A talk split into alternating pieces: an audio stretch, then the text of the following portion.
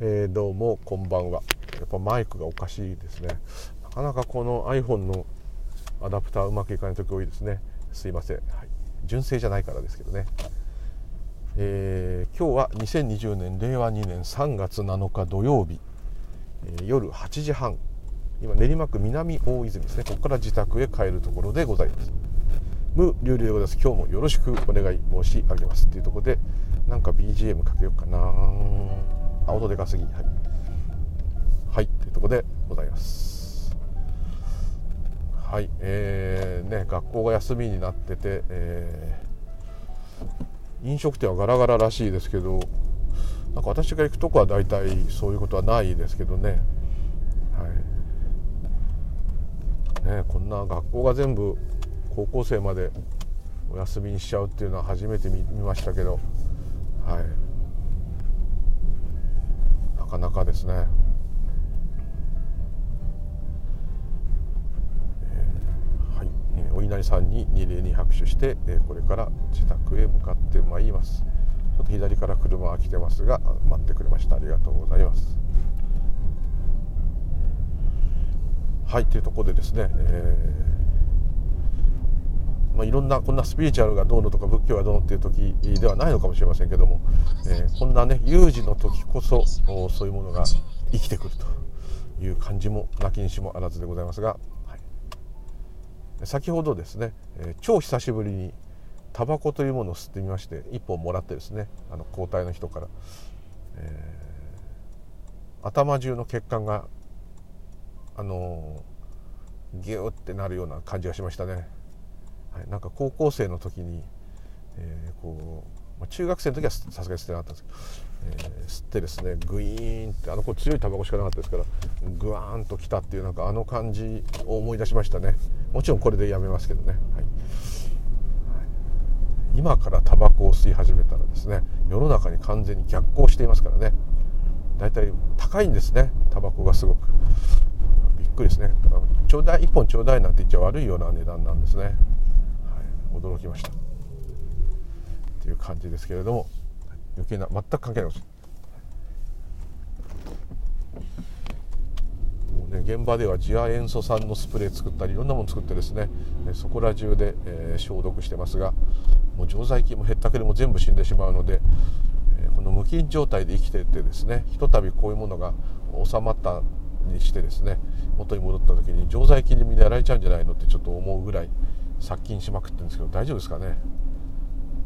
世の中にこういらないものっていうのはね本来はないはずなので。大体ね腸腸に入った食べ物が腸まで行ったらビフィズス菌軍団がですね腸のの菌が分解してですね。あれがダメになるとお腹壊したりするわけですから。抗生物質飲むとお腹壊しちゃうのはそこの菌が死んじゃうからですからね。腸がやってるんじゃなくて腸の中にで暮らしてくれる菌たちが分解してくれてるわけですから、そういうとこもそうですけれどもいろんなとこになんか変な風に影響が出ないといいですけどね。あとこう殺し続けるとそれで殺されないよっていう菌が必ずできますからね、えー、鍛えられちゃいますからね。そうすると今までいた普通の大腸菌とかそんな怖くない菌がですね突然牙をむいて、えー、したらですねこんなもうコロナとかウイルスどころじゃないぐらいそこら中に蔓延してますからこいつは怖いですね。はい、という感じを、受けたりもします。昔抗生物質を発明した学者とかですねあとああいう予防接種を開発した学者たちが口を揃えて言うのはそういう病気が流行ったら素直に感染してくださいとなかなか言いづらいけどとは言ってましたけどそれ亡くなっちゃう人もいるかもしれないけど大概の人はですね、えー、その分仕事を休まなきゃダメだけど寝てたら治ると、え、その方がまあ正しいやり方で手洗いとうがいとかはいいんだけども、抗生物質や予防接種を受けまくってですね消毒しまくるともちろん菌だって生き物ですから、まあ、ウイルスは半分半分生物で半分生物じゃないという生き物ですけどこれでもですねやっぱりその死にたくないっていう本能が人間と同じである限りはですねまたは種族を増やし続けなければいけないっていうものがある限りはですねどんどん進化します。えー、ですので、えー、必ずそっちの進化のスピードが勝ってですね、えー、どんな薬もウイルスの開発も追いつかなくなる。予防接種の開発が追いつかなくなる。あの病病原菌やウイルスが現れて人々を多くを死にいたしめるだろうということは予言じゃなくてずっと学者が言ってる。これ名言ですよね。遺言が確かそうだったですよね。あの抗生物質発明した方がこれは本当にね今すぐ打たないと死んでしまうっていう人以外は使っちゃいけないと。ああいう風邪の予防とかで最近ちょっと減りましたけどすぐ抗生物質を出しちゃいけないと。ね。であのね、えー、仕組みも私知らなかったんですけどあれなんですね。抗生物質を飲んだ僕人が抗生なんか抗生物質で歯が痛いでも何でも抗生物質というのは抗生物質で、え、やってるうちにですねその人の体の中に耐性菌ができると、まあ、こういうふうにずっと思ってたんですけれども理屈はこうなんですね。あの抗生物質を摂取するその人が排泄するそうするとそれが下水とかも通って海に結果流れる。そうすると海にいるものとかいろんなものにその抗生物質を取り込まさせてしまう。その抗生物質を大量に取り込んだ生き物をまた人間が取って食べる。これを繰り返すことによって、えー、すごい進化するんだと。いうことでしたので。ということは抗生物質を飲んだ人はおしっこや便をですね、えー、あのトイレに流さずにですね、えー、わかんない穴掘ってとかあとはビニール袋みたいなのにしてちょっと汚いですけど燃えるゴミで出して焼却する。こうやってた方がもしかしたら良かったのかもしれないですね。焼却炉洗った時に抗生物質が死んでないとまたそれが海に結局流れて同じか。うーんと浄化槽でずっとやってれば浄化槽の菌がやっつけてくれるかもしれないな。あそこは分かりませんね。浄化槽の菌が全部死んじゃうかもしれませんね。ん。不思議ですね。またこれも余談なんですけど浄化槽っていう下水がない場所。あの別荘なんかもそうですけどね下水がない場合は水洗トイレになってんだけどもトイレの水は1回タンクに溜まってその浄化層の溜まる中にいる微生物がそれを分解して少しずつ少しずつ土の中に染み出していくっていうやり方するのが浄化層のやり方ですけれども、えー、ね、あれも糖尿病の人とかなんかがいたりなんか不思議な薬を飲んだ人がいてそこでおしっこすると、あのー、浄化層内のその意図的にね繁殖させているその分解する菌。人間の腸と同じ状態ですね。その菌菌が死んでしまうっていうんですね、大量の油を流しても死んじゃうんですけどそれはなんか分からなくもないんですけれども、えー、死んでしまうと。人間の薬、えー、または糖尿病の方が特に良くないって言ってましたね、えー、そうすると浄化層が匂ったりですねあの便の処理ができなかったりして、えー、なると。いうことを聞いて非常にびっくりしました、はい、なんか浄化層の管理してる人が浄化層はすごい生き物の世界なので我々の汚いものを分解してくれる場所だからすごいこう大事にしてくださいってすごくこうね愛を持ってですね浄化層を語る方結構いますね。ですから、えー、本当人間の体の中と同じような仕組みで浄化していくというのが集中浄化層とか浄化層ですね。なるほどねと思いましたね、はい、ちょっと話がねいきなりそういうなんかよくわかんない話になってますけど、えー、ですので、えー、そうですね。パッと効く薬パッとなる薬また予防になる薬っていっぱい取りたいんですけどね。健康な人はもう素直に感染した時はもうそのまま1週間寝てくださいというのがまあ正しいやり方。そうするとウイルスは進化できないらしいです。なかなか。ほどねっていう感じですね。まだがんとかの方が可愛いって言ってましたね。がんの弱点はですねがん細胞はま間違った細胞だからあれですけど間違ったというか間違っ宇宙的に言えば間違ってないんですけど人間的に言えば間違った細胞で、えー、その細胞があの結局その宿主というかその本体をですね痛めつけて本体が死んだら一緒に死んでしまいますね。ですからちょっとアホな菌ですね。ウイルスとかばい菌っていうのはその人に感染してその人が死んじゃっても他の人に必ず移っていきますので、えまだいいんですけどがんっていうのはもうその人やってその人が倒れてしまったら一緒に倒れてしまうというちょっと、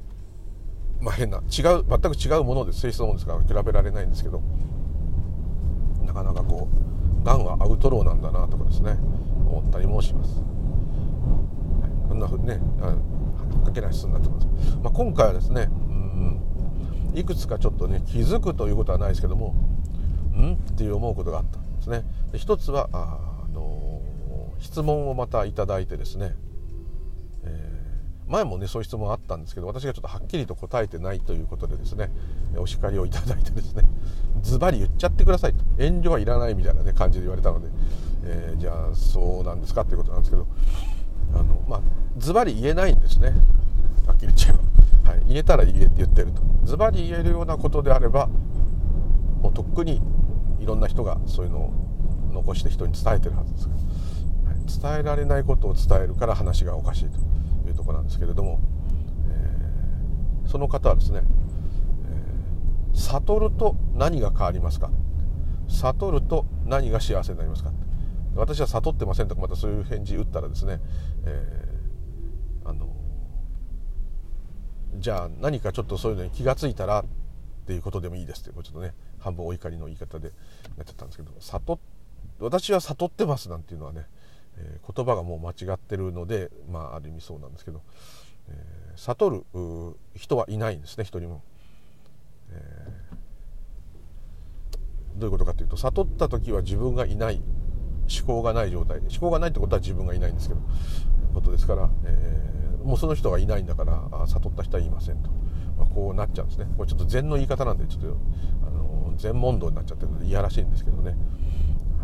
えー、そこでですねその方がいろんな例を挙げてこういうふうに言ってる人がいるこういうことを言ってる人がいる、まあ、いろいろお勉強されて私もいろんな人を読みましたのでなるほどそういうふうに言う人は確かに多いっていうあるんですけれども。一つはですね私がいないということが、まあ、すごく快感、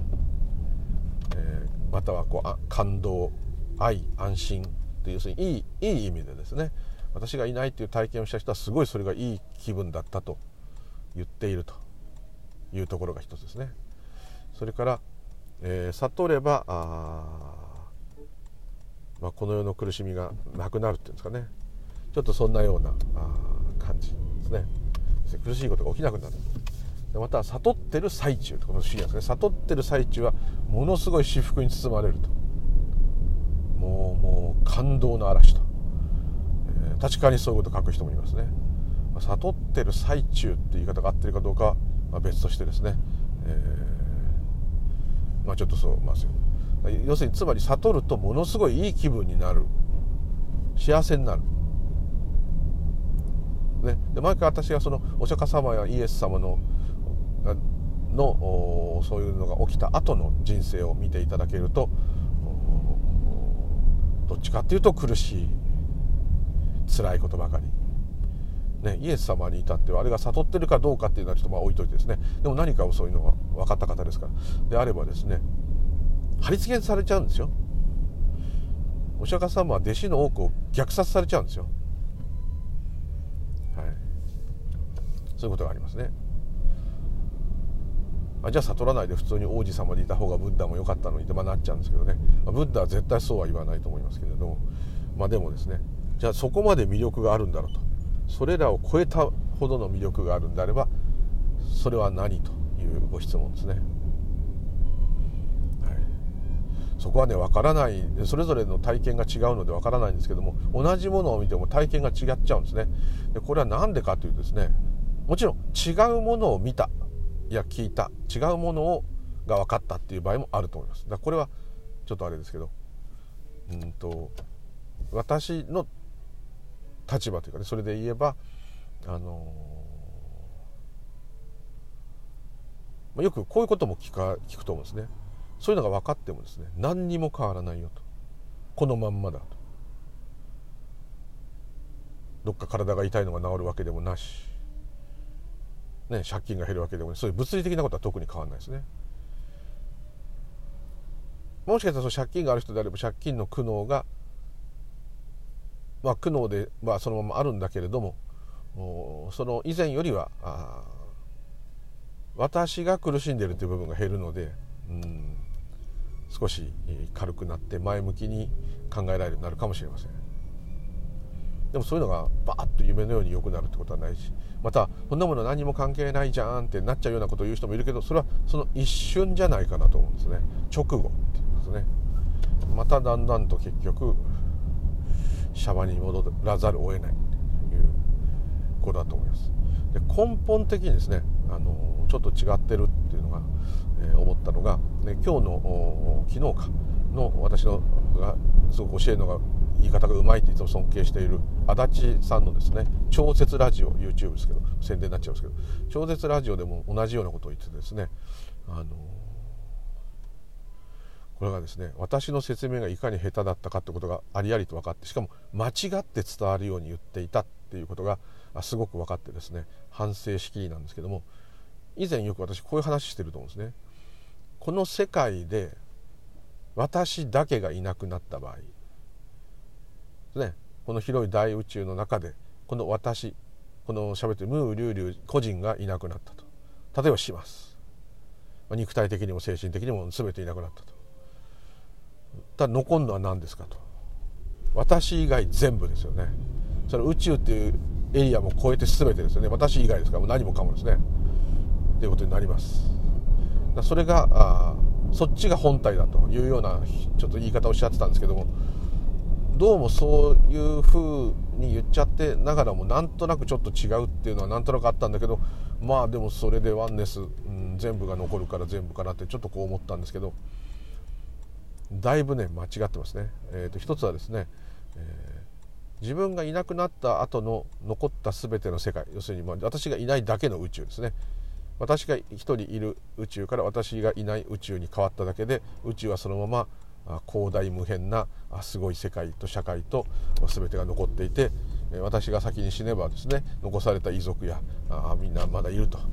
いう風になっちゃうんですけども以前私がですね私が死んだら全部消えちゃうのかなって話をこう、ね、してたと思うんですけどそれが分かんない。はっきり分かんない。で真正直に考えるとうんと私が死ぬともう本当ずうずしい言い方ですけど全部が消える、はい、私が死ぬとっていうのはあの葬式上げて死ぬっていう状態でもいいし、えー、座禅とか瞑想とかあと何かの表紙に私がいないっていう状態になったらその状態は私は死んでいる状態ですね。私がいないっていうのは私が死んでいる状態ですから肉体があろうがなかろうがこの肉体は私ではありませんから極論で言えばですよ。ですからそういう感覚にはなかなかなれないですけれども要するにそういう悟ってる状態っていうのは私が死んでる状態ですから私の死んでる状態ってことは私の人生認識体験それが全てないってことです。その時は僕が思ったのは自分が死んだら全部なくなっちゃうじゃん。最初にそれがひらめいたんですええって思ったんですね。だって自分っていうのはやっぱ個人のこういう単体ですからこいつが死んだところで大して地球には影響ないだろうってこう思いますよね普通で言えば。それなんですけれどもマイケル・ジャクソンみたいな方は亡くなったら別ですけどね。そう思ってたんですけどあのー、これが死ぬとですね全部なくなっちゃうと。でも逆に言うとこれがいるから世界があるんだと。いうある意味それはもうその体験の後思考で考え思いつく考えがそういうのが、まあ、自動に出てくるんですね勝手に。自然に出てきたんですけどもそんなだからどえらいことってちょっと思ったんですね。でどえらいことと思ったっていうことはイコール私が宇宙なんだと。でそれで間違って伝わっちゃうのはみんなが見ている宇宙も私の宇宙ではないですよ。皆様それぞれが見ている宇宙はそれぞれの宇宙。私の宇宙は私だけの宇宙。あじゃあお前だけがやっぱ消えるんじゃんってこうなっちゃうんですけどそうじゃないんですよ。そうじゃないんですよ。他人の死を見た時はですね他人の死を見た時はあのその方だけが亡くなっていなくなって、まあ、お骨になってですね、えー、それ以外の方は残ってますよね。またさらに新しい命も生まれてくるし。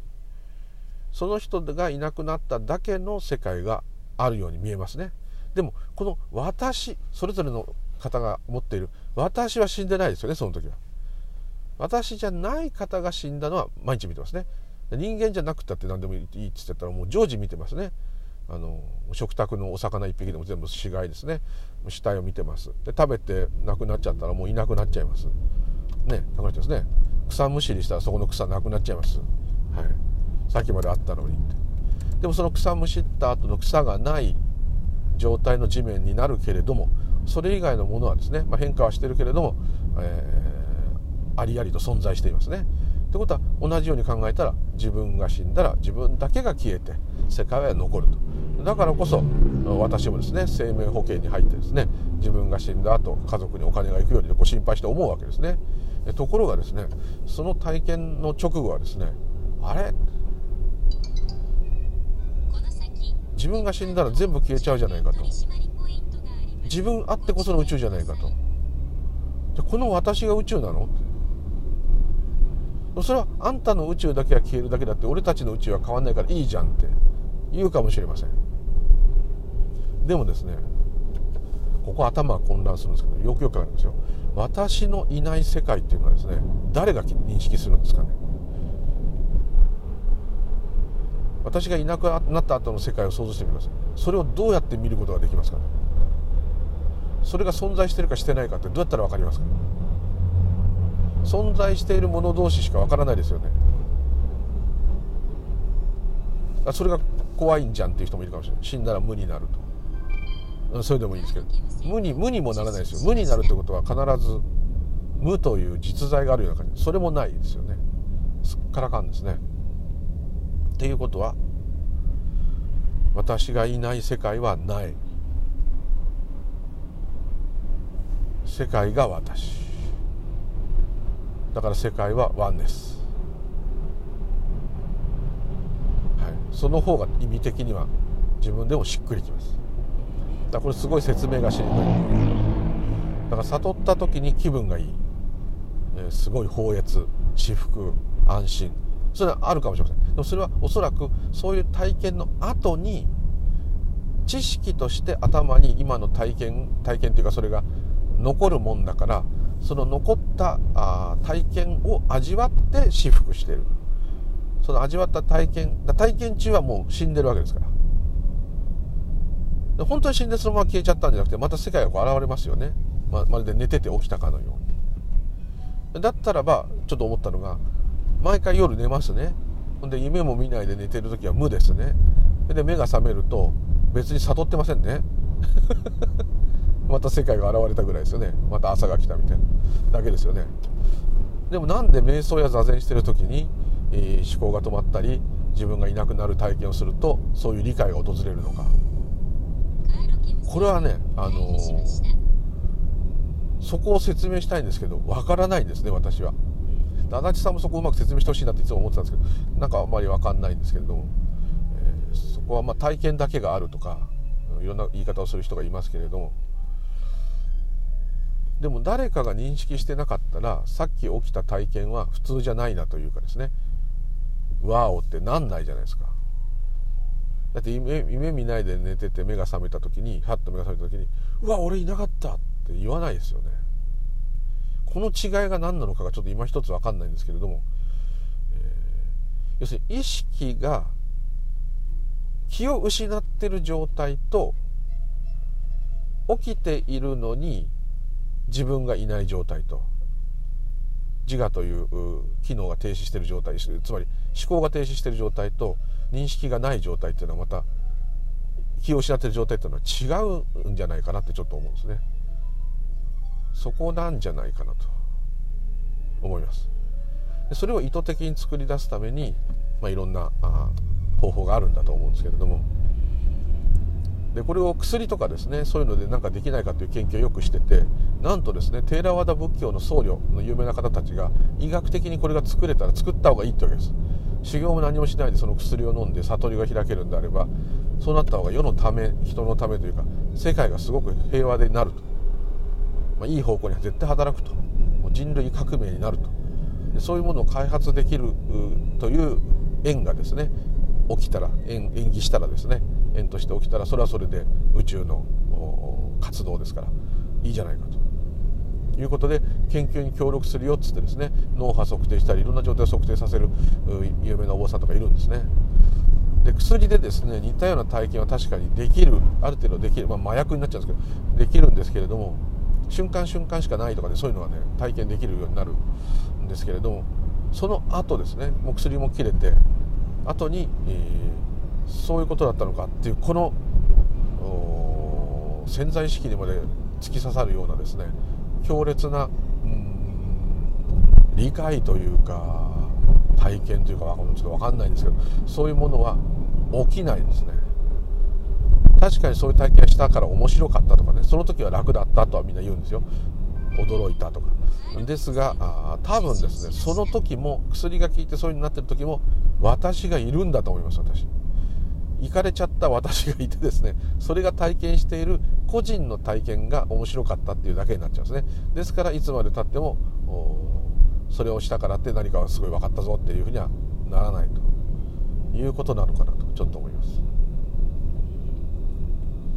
でまあ話はいろいろ飛んでしまいましたが、えー、何かそういう体験をするとですね、えー、すごいハッピーになるとか。まあそういう人もいるんですよね。だからこれはまあ個人それぞれなんでそこの体験が何で個人で違っちゃうのかっていうですね同じもと見てもだそこは自我が見てるからなんですよ。いつも言う通り、えー、例えば iPhone を見た時に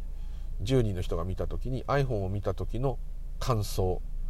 5人ぐらいの人はね自分を使ってるから好きだよって言ったとしますでもその5人の人が同じように iPhone はいいと思うよって言った人がいていてもですねその5人全員微妙にいいというところの点が違うはずですね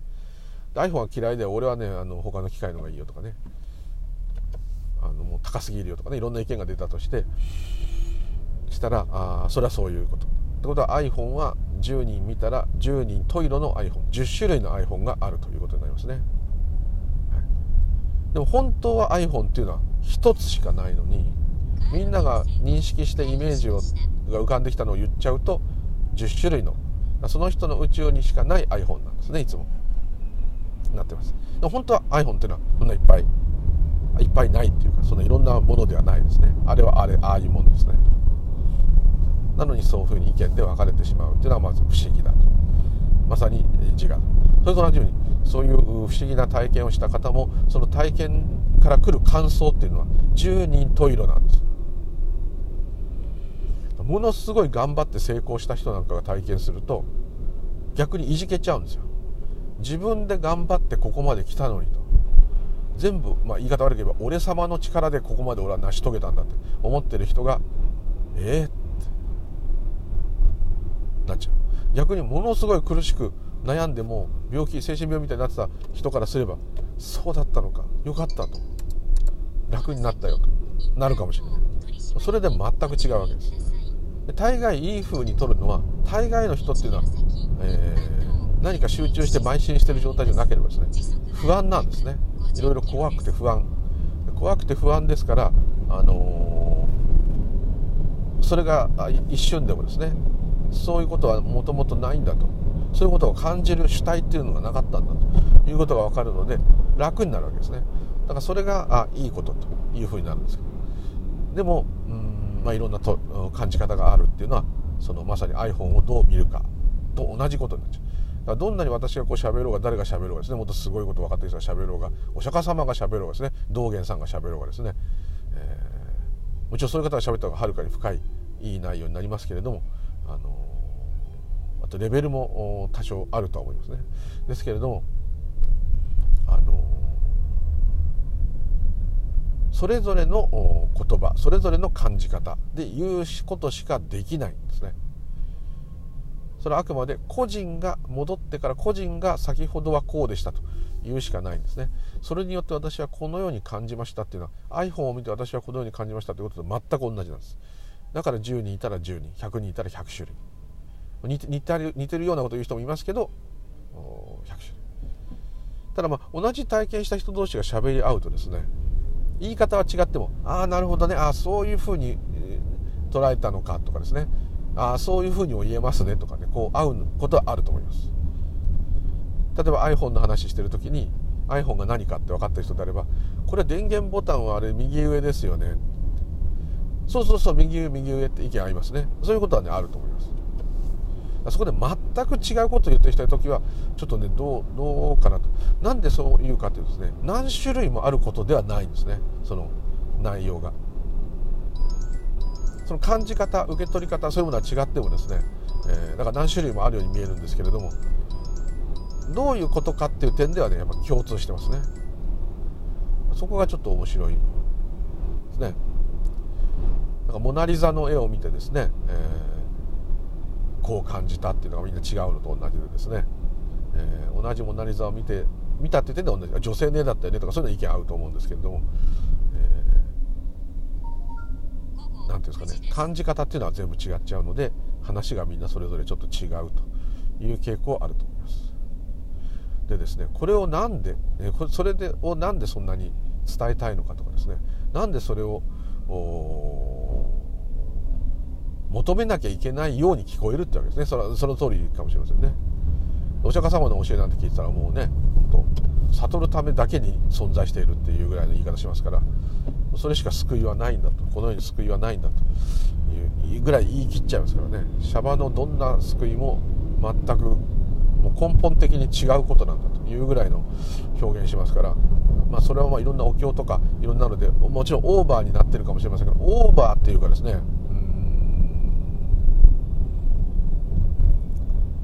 例えば海には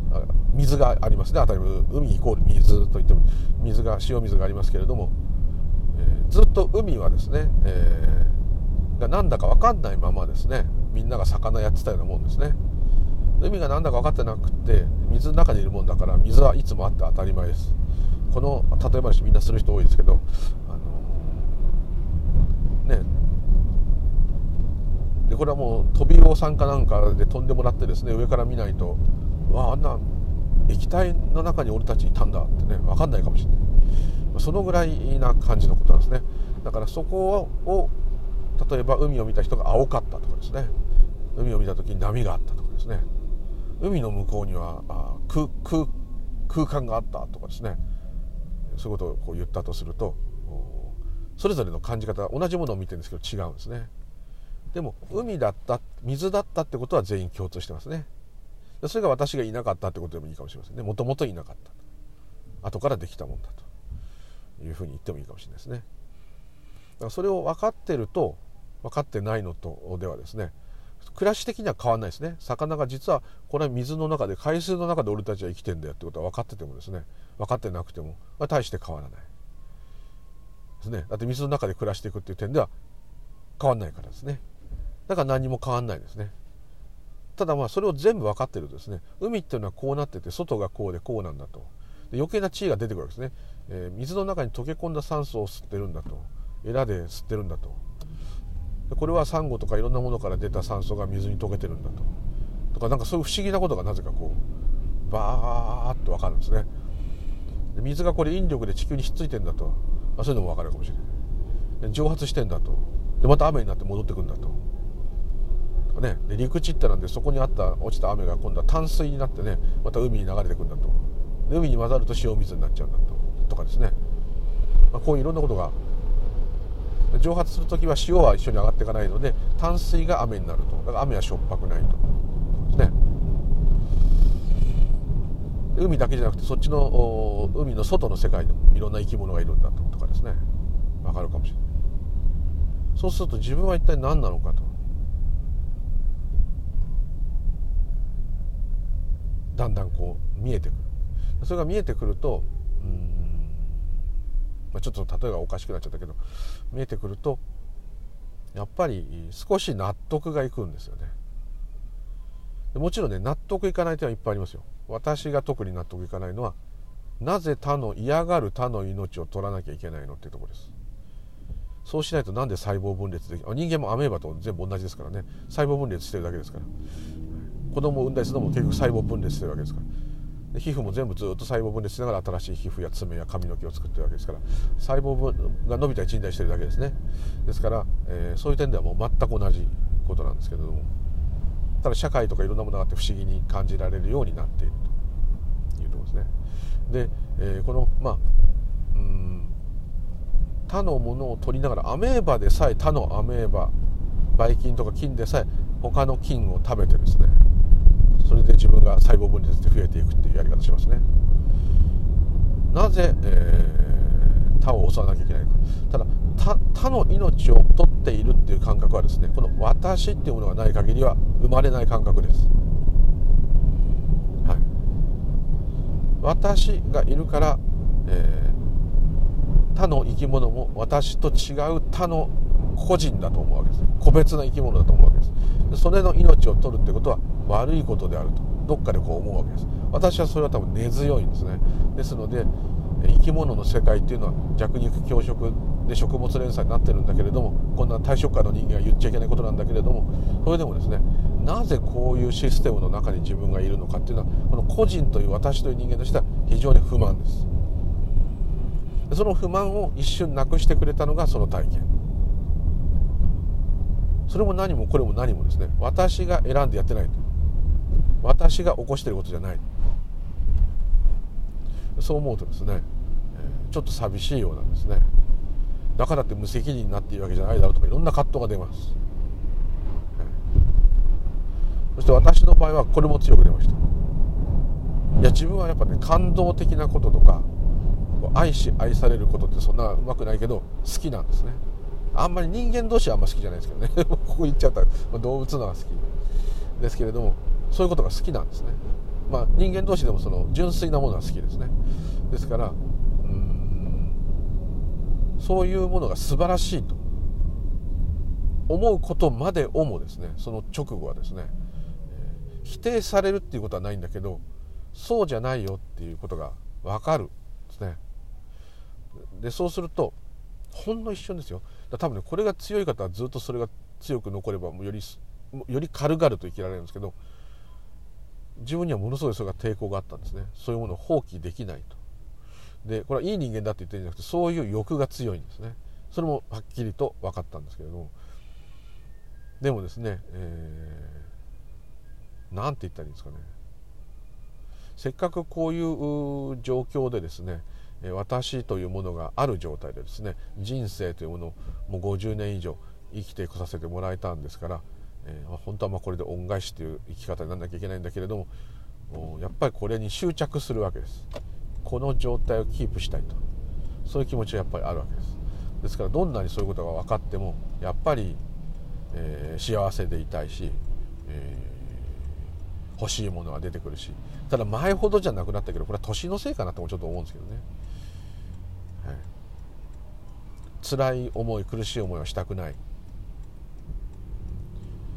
えー、すごい努力もしたくない。ね、平穏でいたいんだけど全く平穏で無だっていうのはつまらない。だから多少のドラマチックなことがないと嫌だと。まあこういう普通の感覚ですね。これは全く変わらないです。趣味も変わらないし。出てきちゃ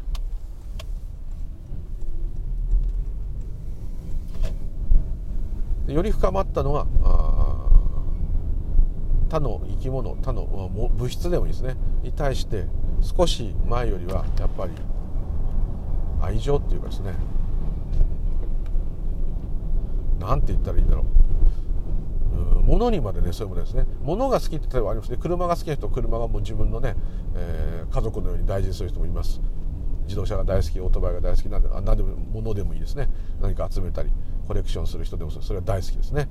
まるで生き物でないのにですねそういうのぐらい好きになる。そういうのがあるんですけどそれとまたちょっと違った感じでですね例えば車に関して言えばですねもちろん普通にねこの車がいいあの車がいいとあるんですけれどもあのそれとは別にですね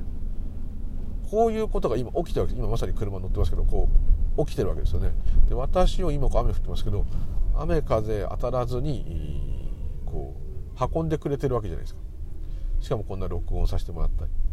いろんな荷物も積んだりいろんなところに連れてってくれますね。自分で運転して自分で買った車なんだけど感覚的にはそういうことが起きているってやっぱどうしても思うんですね。ここが大きく変わったところですね。ですのでやっぱね感謝が出る。車自体にももちろんありがとうと思いますね。車という形に一つの金属やプラスチックやガラスが集まってこのような形に存在してるわけですね。でそれを私がこう乗せてもらってる。自分で運転してるんだけど乗せてもらってる。そういう意味で言っちゃえばですね馬も車も同じです。お馬さんに、まあ、生き物だからもちろん愛着はもちろん湧くけれども車には感情がないかもしれないけれどもでもですね一生懸命ですね一生懸命なんていうのはないですね。実は馬にも多分ね一生懸命っていう感覚はないと思います。この一生懸命頑張ってる頑張ってるとかそういうのはもちろんあるんですけれどもその私頑張ってるよ私一生懸命やってるよっていうのは多分ないとそれは人だけのドラマ。人間の目で見ちゃうからそうなっちゃう。じゃあ馬はただのマシンなのってそういうことを言ってるんじゃないですね。そこはもう説明がしようがないんですけどもっともっと崇高なもんですよ。その人間の感覚で馬は頑張ってるんじゃないか馬はあの喜んでるんじゃないかとかそんな甘い甘いというかそんなうん、人間様の考えの世界じゃなく彼らこそ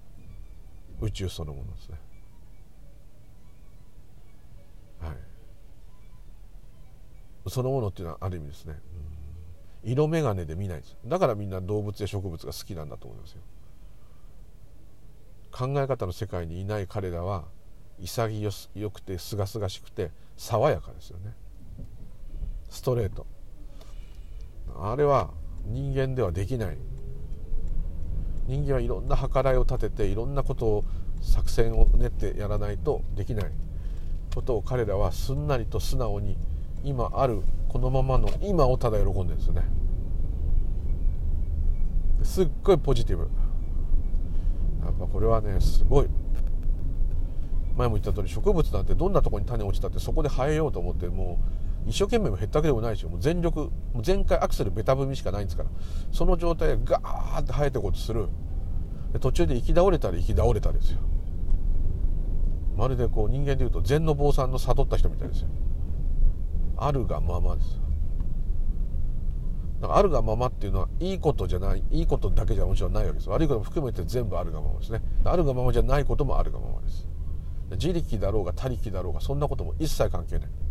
うそういうことはもう何も通用しない。人間のその考えは。ですからそのぐらいスカッと底抜けではっきりしてるんですね。世界っていうのは。ですがこの自分の世界でしか見れないもんだからああだこうだああだこうだつけるわけです。そこが昔から多分嫌いなんです。そこが人間不信っていうのはですね人間っていう生き物が嫌いなのはそこなんです。いろんなものを開発したりお互いに殺し合ったりなんかいろんなものを利用して変なあの地球を破壊してるっていうところももちろんあるんですけどそそこよりもですねこの考え方が優先しているっていうところが実際に起きていることよりもですね頭の中で起きていることの方が重要になっちゃってる。こういうだか人によってはやっぱり言い方としては、えー、不完全な状態なんですね。えっと機能障害という言い方をするそういう生物、であるっていうところがまたあまあ、当然いろいろ変化していく途中っていうのはずっとありますからしょうがないんですけど進化っていうか変化ですね、えー、しょうがないんですけれども、あのー、進化っていうのはねちょっとね、うん、微妙ですね。進化っていうのは多分ないんじゃないかなと思いますね。変化しかないと。よりよく強いものが生き残っていくというのは進化って言い方するかもしれないけどそれもやっぱり人間目線でこの世界の起きてくることを見た時にそういうふうな言葉が出るだけでもちろん人間目線でしか言葉は出ないんですけれどもちょっとあんまりねそこが好かないというそういう素地がもともとあったと自分では思いますね。だから人間に生まれちゃってじゃあもう最悪じゃんって言われちゃったらですねうんただそれが最悪だって思えるのも人間だからですからね。で、まあ、もうこういう縁起なんですからあこの縁に沿ってですねもうやっていくしかないっていうのは人間も植物も同じです。どんなにあがいて抵抗している人がいてもですね抵抗しても無駄なんじゃなくて抵抗してうまく脱出できる人もいますけどそれは脱出できることが起きたということですね。ですが私にはどうしてもやっぱり欲望があるので、えー死にたくないっていうよりはですね あすみません。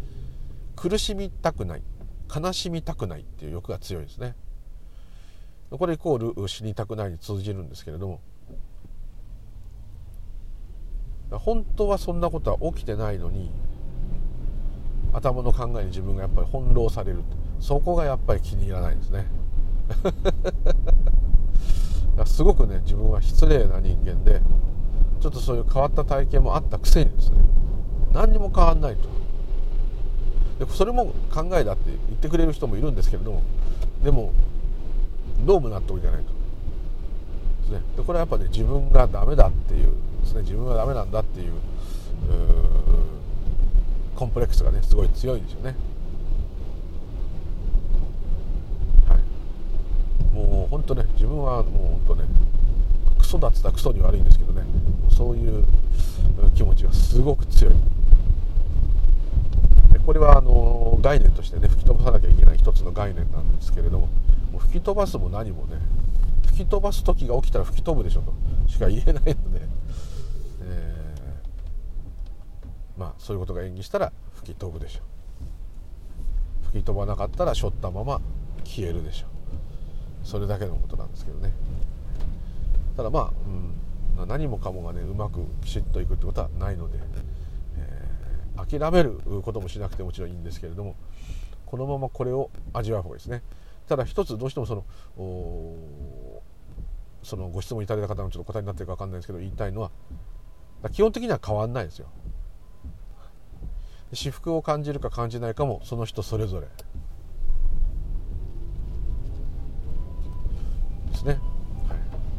でもそれを知ってない知ってると知ってないとでは全く違うと思うのは本当のことを知ってるか知らないかっていうことだけです。知ってた方がまあいろんないいことも嫌なことも起きるけれどもまあまだねこう納得するっていうかですね、え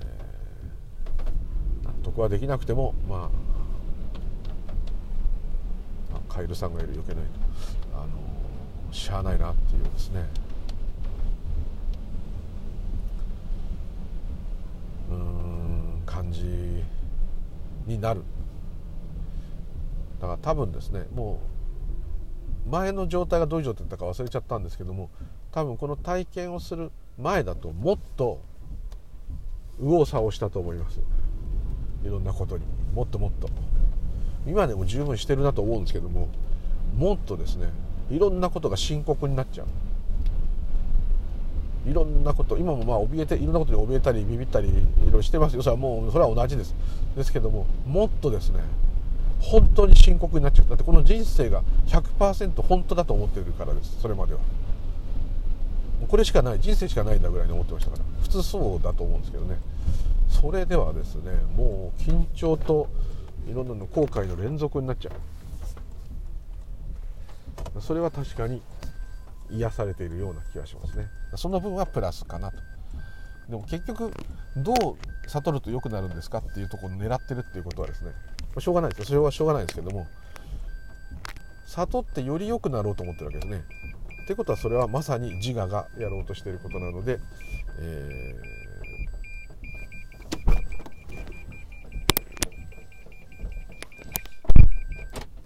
ー、まあ普通にこう仕事してお金を稼ぐってことと同じことですね、はい、でもそうなっちゃいますね。でそれをうん過ぎていくっていうかそれをやり続けてるうちにある時ですね。そうじゃないことが起きるかもしれませんね。だって絶対そうですよ。座禅してるお坊さんにしろ何にしろちゃんとやろうとしてる人はいたらやっぱどっかで悟ってやろうっていうかですね、えーずっと祈ってる人もそうですけど何かその神様に祈ってる人も何でも何かそこからのおかげを得ようっていうふうにより幸せになる今のこの不安を何とかしようと思ってやってるんですからそれはもう当然ですよ。でそれをやってそれが一生懸命お金を貯めることだったり健康になったりすること家族を増やすことだったりするかもしれない。それがあそういう宗教的になる人もいるかもしれない。スピリチュアルになる人もいるかもしれない。ずっと救いを求めてるんですよね。安心したいってことですそれは。もう結論として言ってしまえば安心してれば全部いらないですよ。安心できるんであれば。その安心を確立するために何かいい方法はないかと思っていろんなことをしてるわけです。それがなくなった時が悟りだっていう人がたまにいるのはそこなんだと思います。それが続いてる限りはまだ模索中なんです。でも模索するんです。絶対にどっかで下心があってやってるわけです。それはもう自我がやってることです。から当然。でも何にもしないよりはですねよしやっちゃろうと。どうなるか分かんないけどやっちゃろうと。下心では絶対なんか掴んでやるぞと思ってやるわけですけどそれでいいんです。瞑想でも何でも。祈りでも真言でも座禅でも。欲望のままに欲が強い人ほど悟るかもしれません。欲が強い人ほどいいものを作りますね。欲が強い人ほど勉強もできるし運動もできるしもちろん生まれつきの才能もあるかもしれないけどある程度のところまでいきますね。全部それはいいことに見えることも欲は欲ですからね。人助けだってそうですね。何かそういうことをやってるとある時その意図してやってない時が訪れるんですよ。ずっとやってると。その時に本当は何であったかっていうことが見える時が来るんですよ。でそれが見えた時に気が付かないと損ですから事前にちょっと知識があってもいいのかもしれない。ただ知識ばっかしになっちゃうとこれかなあれかなこれかなあれかなって探すんで余計疲れるんですけどでもまあそういう疲れるもんなんだと思います。もちろんそういうのも何もない人もいっぱいいますけどいっぱいかわかないけどいるんでしょうけど何かしらこうあると思います。私なんかの場合はそういういろんな納得がいかないっていうのがあったんですね。わがままだったんですね。納得いかないなんで生まれたかも納得いかないしなんで人間になってるかも納得いかなかったしなんで日本人でこうなってるのかも分かんないしだけどもう周りはもうあなたはこの世に生まれたこういう人なんだからこうしなさいああしなさいってなるわけじゃないですか。でバーッと社会の流れに乗るわけじゃないですか。乗る前にやっぱりこれが何だか分かってないのに乗るっていうのはちょっと雨の音がすごいですけどね。あのそれは途中でパニクりますよ絶対。精神病になりますよ。だって分かんないまま会社で辛い思いしたりいろんな家のこととか病気とかいろんなことで辛い思いするわけですから別れがあったりね。それは納得いかないですよ。だってでそこの理由はないわけですね。だからそこを見つけることはできる納得いかないこの状態に何でなったかってとこは答えはないんですね。それはブッダに聞いても答えないと思います。じゃあそもそもこれを体験してるこいつは何なんだろうっていうとこに向きがひっくり返るわけです世の中が一体どうなってんだろうっていうのは自分からずっと外を見てますよね。世の中のここを良くすれば自分が良くなる。ここにこうなれば自分が良くなるってこう思って外をずっと変えようとする。ところがくるっと見る方向を今度自分の方自分で自分見ることできないですけど目玉がひっくり返って白目になっちゃいますけど反対向きになってあとはいろんな血管とか見えて気持ち悪いかもしれないですけど自分を見ると。ここがブッダの偉大なとこなんですね。待てよと。外に探してもないの。こっち側だなって。これが大革命ですね。そしたらこっち側しかなかったことに気がついたんですね。しかもこっち側のいろんなことを思ってるこれがいなかった。もともとなかった。それは長年の生活の中で出来上がった私という概念だったというところにですね、え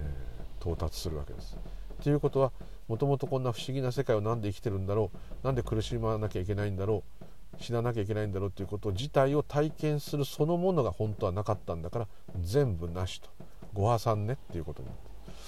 それでもそのブッダの辛い悟った後辛い、えー、人生は続きます。でもブッダはそれがどういうことか分かっているしもうひたすら自分の体験したことをですね伝えていくと。これしか本当のある意味安心はないんだと。そこはものすごい強い確信を持ってたと思います。それをどうなっても伝えて最後まで伝えて一人でも多く伝えていくと、宮沢賢治さんも同じかと思いますけどね。まあ、別に空間にしろ道元にしろみんなそうですけどそういうことだったと思います。じゃなんでそんな懸命に伝えるのかと。伝えない人もいるんですよ。すごい悟りを得たのに自分だけもう山の中仙人みたいに引っ込んじゃった人もいるんですね。それを独覚ってですね。独っていうのは独立した独一人っていうんですね。核は各社の核ですね。覚えるっていう独覚って言いますね。一人だけ悟って一人だけこの世は夢だっつってですね。もうただ余生をのんびり行くっていうタイプの人です。そういう人もいます。でも大乗仏教ではそれは強く否定されます。これを周りのものに影響を与えて伝えていかなければならないっていうですね。のがあるんですね。だからそれはどれが正しいか分かりません。そこから先はまた物語になっちゃってるので分かりませんけど。でもなんとなくもう考えで頭がいっぱいな人たちを特に見ると本当に深刻なね病気とかね誰かが亡くなっちゃったとかそれは別ですよ。そうじゃないのにもうなんかそれで死んじゃうようなことじゃないのにこうもうあでもないこうでもない悪口言ったりいろんなのあります。自分も言っちゃう時もある。そういうの見てるとわあもう100%考えなんだと。100%人生なんだと。そこにしか自分は存在自分というものは存在できないからしょうがないんだけどももうそれしかなくなっちゃってるっていうのはあまりに寂しい。もったいない。あなただけの宇宙なのに。すごいのに。あなたがすごいなと思うこの自然界のすごいこと全て。目の前にある10円玉1個だってすごいですよ。葉っぱ1枚だってすごいですよ。奇跡のような存在ですよ。それ全部あなたですよと。あなたのことですよと。これを知らずにですね自我としてもですよ。これ自我目線ですよ。欲望の自我目線ですけどもそれを知らずにしてですね他のことでもう頭がいっぱいになってるっていうのは非常にもったいない。もちろんいっぱいになる時もあります。でもずっとそれを追いかけて年取っても年取っても追いかけて完全にボケちゃうか死んじゃうまで追いかけるっていうのはもったいない。だったらもともとこれが何であったかを追いかけた方がまだいいかもしれない。だからそれでおせっかい心が出てこういうバカなことを喋ってるわけです。ほんとバカバカみたいなことなんですけどね。シャバで言ったら本当アホみたいなもんだね。コロナウイルスで大騒ぎした時にお前何言ってんだってところですけど。ねコロナさんも生き物だからかわいそう殺しちゃかわいそうなんて言いませんけど。うん。そういうことが起きて起きたんですね。でも起きちゃってますからやっぱりなしねっていうふうにはならないですね、まあ、もちろん沈静化することを祈りますよ。祈りますけれども。ななったらなった起きたことにみんななんだかんだ言って合わせてるじゃないですか。マスクがないエタノールがないって言ってもないなりにないなりの中でやっていくしかないっていうのをちゃんとやってますね。これはだから人間も植物も同じだってやっぱここも同じように感じます。そこに植えられた花はそこで生きていくしかない。そこで花を咲かせるしかない。咲かせなかったらしょうがない。種が変な石垣の隙間の日陰に落ちたらそこで根を張るしかない。そこで芽吹いてしまったらそこでもうヨレヨレになりながら生きていくしかない。これは人間も同じです。コロナウイルスで困って生活しづらいけど。なしねってできないですね。その中でなんとかうまくやれるようにみんな考えてやってますよね。これも全くそこらに植えてあるお花や植物と同じことです。自分で全部やってないってことです。選んでない。選択してない。だってコロナウイルス蔓延させようなんて選択してないですよ。そう考えれば全て自然法に自然自然現れて変わって変化していくと。まさに諸行無常諸法無我涅槃弱情。ですね。というところでなんかちょっと偉そうになっちゃってすいません。そう言いながらあコロナウイルス困ってます。はい。それは同じです。はい。ということで今日はどうもありがとうございました。またよろしくお願い申し上げます。ムルールでした。失礼いたします。おやすみなさい